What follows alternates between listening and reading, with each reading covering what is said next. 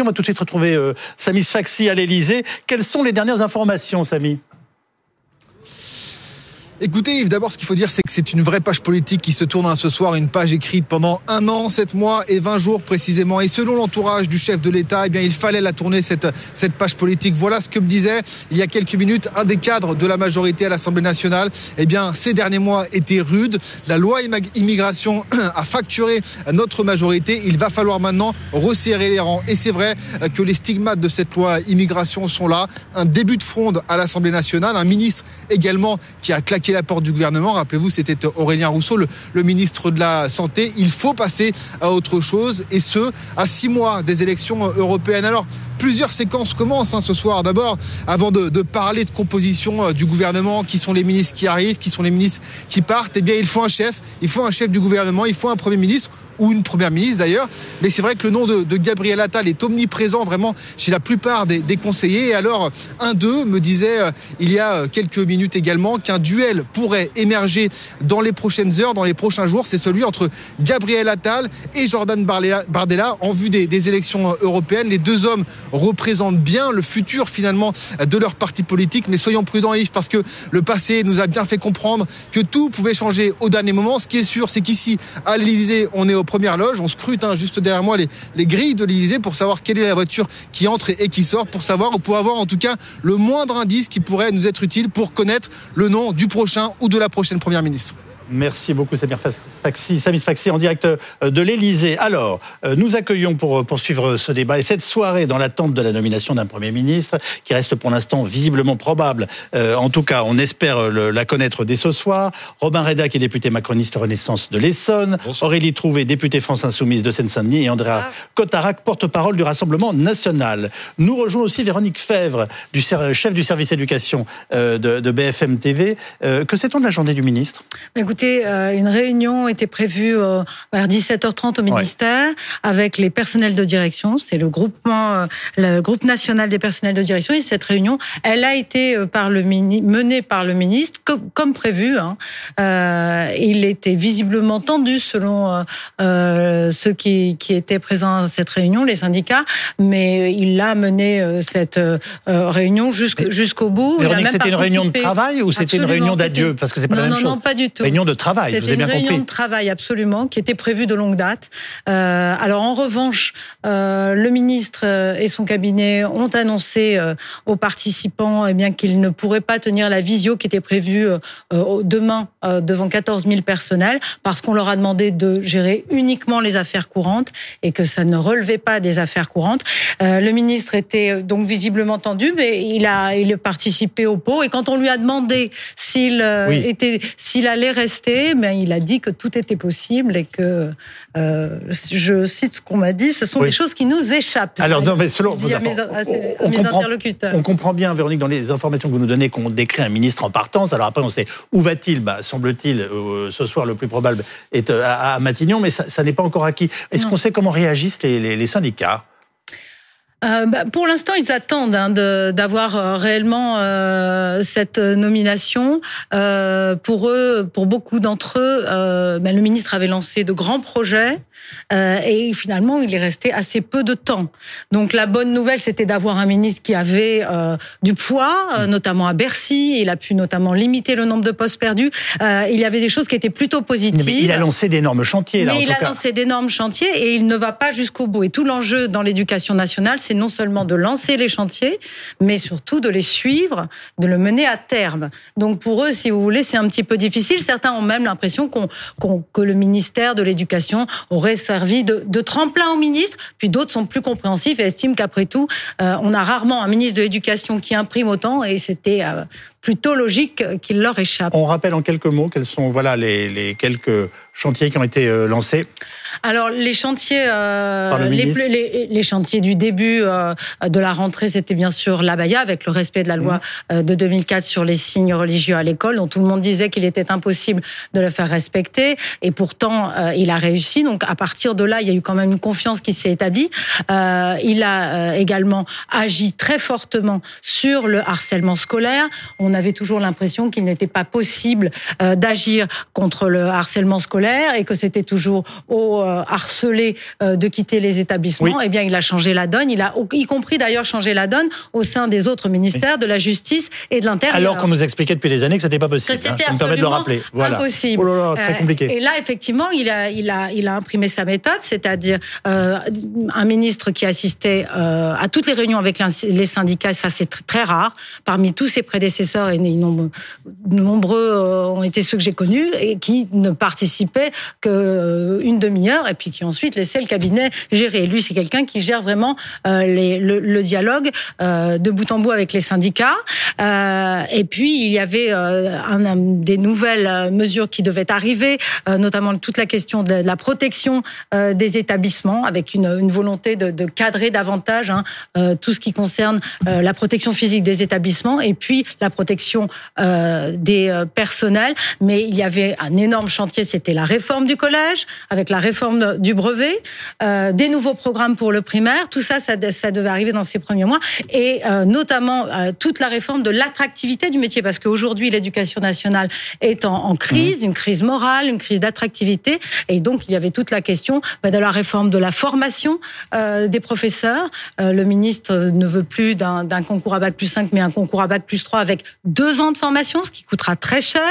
Donc c'est quelque chose d'extrêmement ambitieux, c'est quelque chose de déterminant, parce qu'on sait que dans tous les systèmes scolaires qui réussissent, la clé, c'est la formation des enseignants. Donc effectivement, c'était beaucoup plus rassurant pour les syndicats, même ceux qui ne l'appréciaient pas, d'avoir quelqu'un qui savait remporter des arbitrages. Et voilà ce que l'on pouvait dire ce soir sur euh, le ministre euh, de l'Éducation nationale. Aurélie Trouvé, quelle est votre première réaction Alors, à la fois à la nomination de Gabriel Attal et peut-être euh, au départ de la Première ministre? Alors d'abord, je vais réagir sur Gabriel Attal parce que moi j'ai pas du tout. Si cela se fait, puisque nous n'avons pas encore la confirmation si définitive. Le cas, mais en tout cas sur la même si ça semble très probable. Sur la vision de Gabriel Attal, je pense au contraire que c'est un ministre extrêmement, c'est un ministre très contesté par les syndicats d'enseignants. il suffit de regarder les communiqués. C'est quelqu'un qui euh, euh, n'a pas bien géré puisqu'on va avoir encore 600 postes supprimés euh, dans le primaire euh, en 2024 et, et avant il était il était quoi? Il était ministre du budget. Et ce ministre du budget a décidé aussi de la suppression de 1500 postes l'année d'avant. Donc on a plutôt un ministre qui a fait diversion avec la baya avec l'uniforme etc pour ne pas s'occuper des vrais problèmes de ce que nous on voit comme députés de terrain. Enfin, je veux dire, en Seine-Saint-Denis, les, gens sont révoltés, les parents. Pourquoi? Bon, moi-même, j'ai mes enfants à l'école publique. Je, on est révoltés. Pourquoi? Parce qu'on manque de surveillants, parce qu'on manque de profs, parce qu'on manque d'AESH, des élèves en situation de handicap qui ne sont pas accompagnés faute de moyens. C'est ça le problème. Il n'y a pas d'infirmiers, il n'y a pas de médecins scolaires, il n'y a pas d'assistante sociale dans la plupart des collèges et des lycées. Et euh, il n'y a pas de réponse à ça. Et je vais, je vais élargir la focale. Quel est le problème? C'est que ce soit d'ailleurs Gabriel Attal, Elisabeth Borne, Pierre-Paul ou Jacques, Premier ministre, on a un problème. C'est qu'on a une politique imposée par Emmanuel Macron qui ne répond pas aux besoins des gens.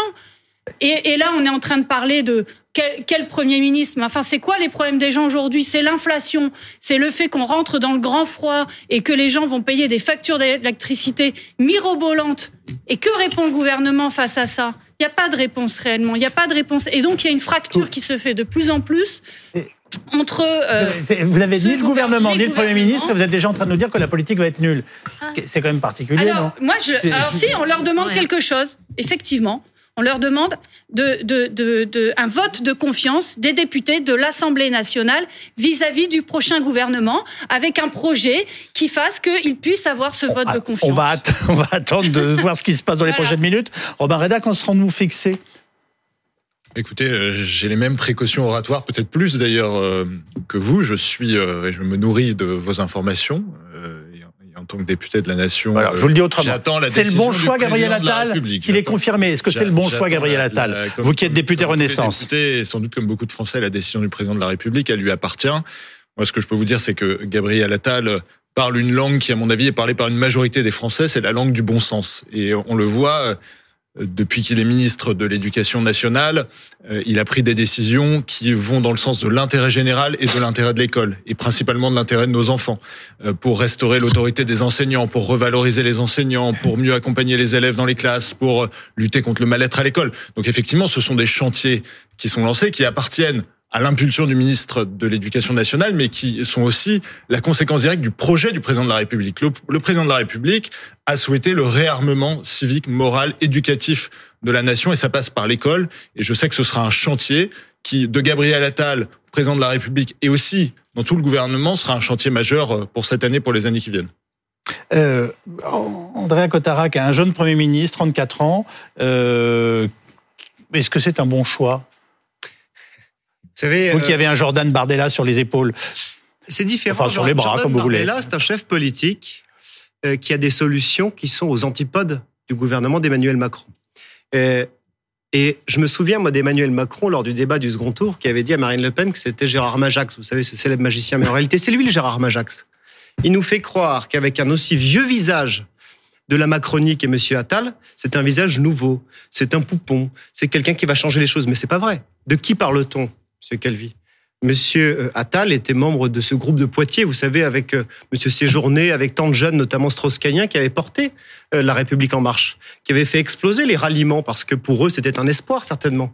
Et aujourd'hui, on s'aperçoit une Macronie à l'agonie, Monsieur Macron dos au mur, et une Macronie un peu bunkérisée autour de ses fidèles de chez fidèles. Il n'y a plus de ralliement, il n'y a plus de nouveautés, il n'y a plus d'avancées, puisque je vous rappelle que l'Assemblée nationale sera la même avec les Oui, mêmes oui. équilibres. Et, et donc, euh, je crois que Emmanuel Macron renvoie ou envoie plutôt à l'Assemblée nationale son hologramme qui sera peut-être mieux capable de répondre à l'opposition, mais la politique restera la même. Alors, il faut qu'on s'interroge sur euh, les difficultés de l'accouchement, si je puis dire. Euh, je précise que Gabriel Attal n'est pas Premier ministre au moment où nous parlons. Pas encore. Que cela reste très probable selon nos dernières informations, nous sommes d'accord. La question devenant, pourquoi, pourquoi ça traîne? Bonne question.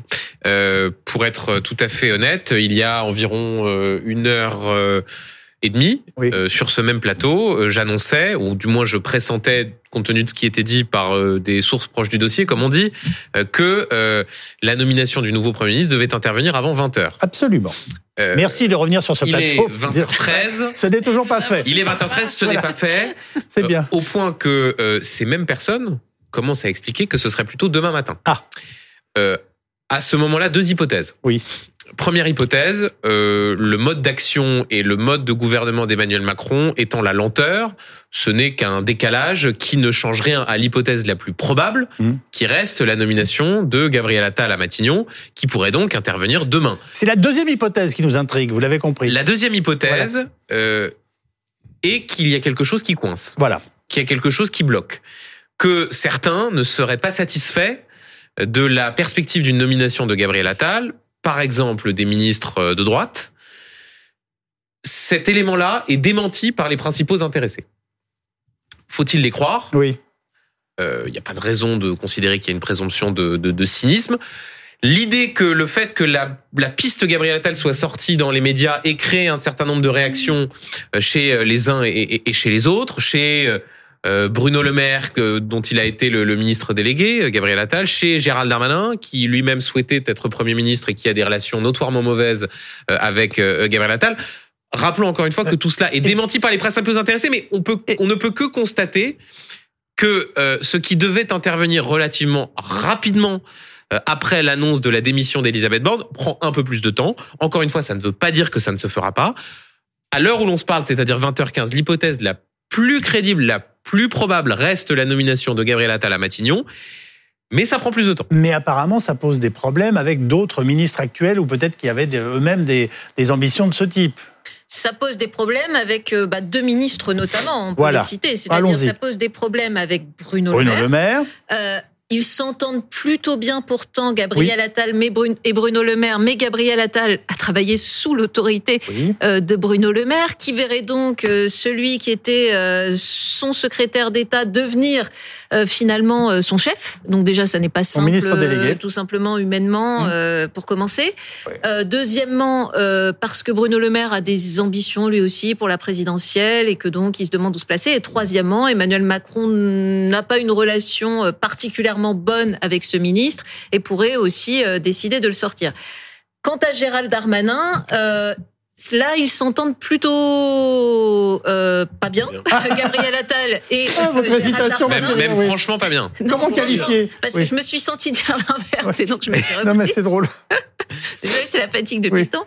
Et donc ils s'entendent pas bien, voilà, c'est un fait. Et euh, Gérald Darmanin pourrait décider, lui, euh, d'aller ailleurs qu'à l'intérieur, ou Emmanuel Macron pourrait décider ça pour lui. Se pose la question de Gérald Darmanin, notamment au Quai d'Orsay. Enfin voilà, il y a, y a d'autres, euh, il y a un jeu de chaises musicales et d'autres choses à régler. Après. Troisième hypothèse, hein, peut-être euh, tout aussi simple, c'est que souvent ils annoncent avant les 20 heures. Si ça n'a pas pu être fait Ouais, avant les 20 Oui. heures, bah maintenant ils laissent passer Demain, la soirée, ils attendent tranquillement euh, rendez-vous demain. matin, sans que pour autant ça veuille dire qu'il y a un problème dramatique ce soir. Bruno, je dis, est-ce que euh, Gérald Darmanin peut accepter d'avoir comme Premier ministre euh, Gabriel Attal? Oui, absolument. Ça pose pas de problème d'après vous? Si, ça pose des problèmes, mais c'est comme ça en politique. Ce soir, il a, le travail du président de la République et de son entourage, c'est de calmer les féodaux, comme on dit. Hein. Donc voilà, c'est deux personnalités très importantes qui Allez. sont ministres depuis 2017. Ils ont tenu euh, une bonne partie euh, de la baraque, euh, c'est le cas de le dire, pour Gérald Darmanin, parce que l'intérieur, c'est quand même pas une sinécure. Et Bruno Le Maire, l'économie Bercy. Je rappelle quand même que c'est euh, euh, c'est deux- 2500 jours à Bercy, euh, euh, Bruno Le Maire. C'est pas rien. Ils vont pas le contourner comme Non, ça. non, mais- En plus, objectivement, sur le papier, dans un monde politique normal, c'est peut-être lui qui devrait être Premier ministre. Il se trouve que euh, Emmanuel Macron ne veut pas le nommer depuis le début. Oui. C'est- connu, c'est notoire. Lui-même, d'ailleurs, a arrêté d'y penser. Et, et donc, euh, il convient maintenant de trouver la meilleure place à ces deux ministres importants. Dispositif politique, sans doute, à rebâtir pour, euh, pour, Emmanuel, pour Emmanuel Macron autour d'un Premier ministre inattendu. Il y a encore quelques semaines, on ne pouvait pas imaginer que ce soit le cas. Il y avait quand même, on voyait bien la montée en puissance de Gabriel Attal euh, au point qu'on est arrivé de dire qu'il aurait dû, il devrait s'inspirer de Gabriel Attal. Donc euh, voilà, donc ce- c'est un dispositif politique à rebâtir autour d'une personnalité euh, jeune, prometteuse, qui évidemment crée des en interne déjà des Mais- des frictions. Alors, Omar Reda, vous, vous venez de la droite, il vient de la gauche. Est-ce que ce soir, il y a des difficultés de ce type, et notamment avec euh, les autres ministres de poids euh, de, de- de l'ancien gouvernement? Écoutez, le président de la Et République. est-ce qu'il est capable de rassembler En fait, c'est ça la question. Est-ce que, est-ce que si, est-ce que si, est-ce que si Monsieur Attal est nommé ministre, il, il est capable de rassembler le président de la République va faire un choix et ce dont on est en train de débattre montre une chose, c'est que le président de la République, il y a derrière lui une formidable équipe de France pour son quinquennat. Nous sommes en 2024, il y a des chantiers majeurs de réformes qui sont nécessaires pour le pays, pour la France. Nous ne sommes pas en 2027 et aujourd'hui les talents qui sont euh, au gouvernement pourront s'exprimer, je pense, euh, chacun euh, à leur place et chacun et chacun euh, sur euh, leur, leur mode d'action. vous n'êtes ni de droite ni de gauche, vous Vous êtes Ah non, moi, je de suis- droite moi, moi, vous savez, je viens de la droite. Oui. Euh, je me revendique encore Généralement, de vous droite. l'assumez, oui, oui, oui. Je me revendique encore de droite dans la majorité présidentielle et je trouve que c'est ce qui a permis Emmanuel Macron de faire des rencontres, de faire des rencontres avec un Gabriel Attal avec lequel je travaille étroitement Très sur les sujets d'éducation par exemple et avec d'autres ministres et d'autres collègues parlementaires avec qui on fait avancer le pays, avec qui on se bat. Il y a beaucoup de gens qui braillent autour de nous, euh, la NUPES et le Rassemblement national. Nous, on avance, on agit, on essaye de trouver des solutions pour le pays. André Cotarac Non, mais enfin, je jette la, la pierre à personne puisque je suis là aussi pour commenter les choses, mais euh, avec un peu de recul quand même, nous sommes en train de commenter une sorte de chaise musicale sur le ponton d'un bateau dont le capitaine s'appelle quand même encore Emmanuel Macron Oui. et sa capacité Ça de diversion. ça s'appelle les institutions de la Ve République. Sa Hein, ça, je... de diversion, de discussion depuis maintenant 15 jours sur le remaniement, sans qu'on parle de tous les chiffres absolument catastrophiques qui sont tombés récemment. 55 000 faillites dans notre pays. Le grand froid. 3,6 millions de personnes en précarité énergétique. Daesh, la semaine dernière, qui explique qu'ils vont relancer une campagne d'attentats, notamment sur Paris. Euh, on n'en parle absolument pas. On est en train de jauger les ambitions des uns et des autres qui n'intéressent pas les Français. Moi, je crois simplement que le renouveau aujourd'hui en politique, c'est quand on Vous sera pouvez pas débarrassé expliquer la la, la- probable euh, voilà, prise en charge d'un Premier ministre à Matignon est quelque chose d'accessoire. Monsieur Calvi, tout à Même l'heure, si, vous avez- bien entendu, il, pas tous les éléments d'actualité que vous venez de traiter, d'é- d'évoquer sont traités euh, par la presse, et en particulier par BFM mais, TV. mais vous avez raison, Monsieur le Cavi, mais tout à l'heure, vous avez dit, mais vous pouvez pas euh, anticiper les résultats de Monsieur Attal, etc. En effet. Si tant est qu'il soit nommé. Mais enfin, il était euh, porte-parole. Je me souviens, moi, notamment, oui, oui. le- dès le Covid. Il a porté la parole d'une politique qui supprimait, par exemple, des lits d'hospitalisation pendant la pandémie. Euh, L'année dernière, il y en avait encore 9600 qui étaient supprimés. Il n'a rien fait. Vous pouvez pas me dire qu'il est contre cette politique-là. Il va la poursuivre parce qu'Emmanuel Macron lui demandera. Voilà. vous ne lui accordez pas la moindre, dans votre première intervention, ça m'a frappé quand même, enfin, capacité à mener une politique euh, qui, qui pourrait d'une façon ou d'une autre à un moment euh, vous satisfaire. Ah, mais Même quand on est dans l'opposition de temps à autre. Ça, ça- En tout cas, je- Et on parle quand même d'un homme qui a fait sa carrière politique à gauche. Du coup, je voudrais moi reprendre euh, la comparaison que vous faites avec euh, les ministres Darmanin et Le Maire. Je pense que c'est intéressant. en vrai, hein.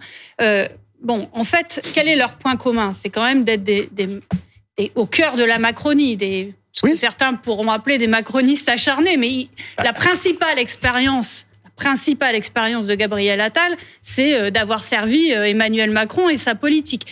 Mais alors la différence, c'est que c'est quelqu'un de peu d'expérience au regard des deux autres. Peu d'expérience et de mon point de vue, ça permet à Emmanuel Macron de continuer à dérouler une politique relativement autoritaire où il se passe et de l'Assemblée nationale et aussi d'un Premier ministre trop puissant qui permet de dérouler sa, sa politique euh, macroniste. Mais aussi, je le dis, s'il n'y a pas de vote de confiance à nouveau, eh bien nous allons aller dans le même scénario, c'est-à-dire euh, un gouvernement qui aura besoin de 49-3 pour gouverner, de museler au maximum les débats. Et regardez la façon dont vous considérez les oppositions. Vous venez de dire, vous braillez. Mais est-ce que c'est comme ça qu'on s'adresse à l'opposition de ce Bah, pays euh, dans un pays vous adressez à la démocratique majorité à l'Assemblée non, nationale, je suis désolée. Je, je ne, je, moi, je ne me pas permets pas de dire, je ne me permets pas de dire que vous braillez. Et donc, on sait Bah pas non, comme ça c'est qu'on s'adresse. Ça fait Euh, 10 ans, a l'habitude C'est quand pas même. comme ça c'est qu'on. S'adresse aux principaux responsables politiques de l'opposition parce qu'ils Eh sont ben, en désaccord avec vous. Dites-le à vos amis de la façon- France insoumise. Donc il y a une façon de gouverner à revoir complètement, qui ne peut pas être cette façon Recevoir autoritaire, des leçons de et de la France insoumise, présidentielle. ça c'est. Vous voyez, je vous ai pas, moi non, je vous ai pas, euh, je vous ai pas oui, vous interrompu. Et donc c'est cette façon et vous de faire qui n'est pas phrase. C'est cette façon de faire qui n'est pas acceptable dans une démocratie parlementaire. Voilà pourquoi, je le répète, nous allons demander un vote de confiance, un remaniement qui change la vie des gens. C'est un Premier ministre qui arrive pour demander le vote de confiance de l'Assemblée nationale avec un projet qui permet de changer réellement la vie des gens, ce dont je doute. Laissez-moi euh, au moins euh, exprimer ce fort doute aujourd'hui, évidemment.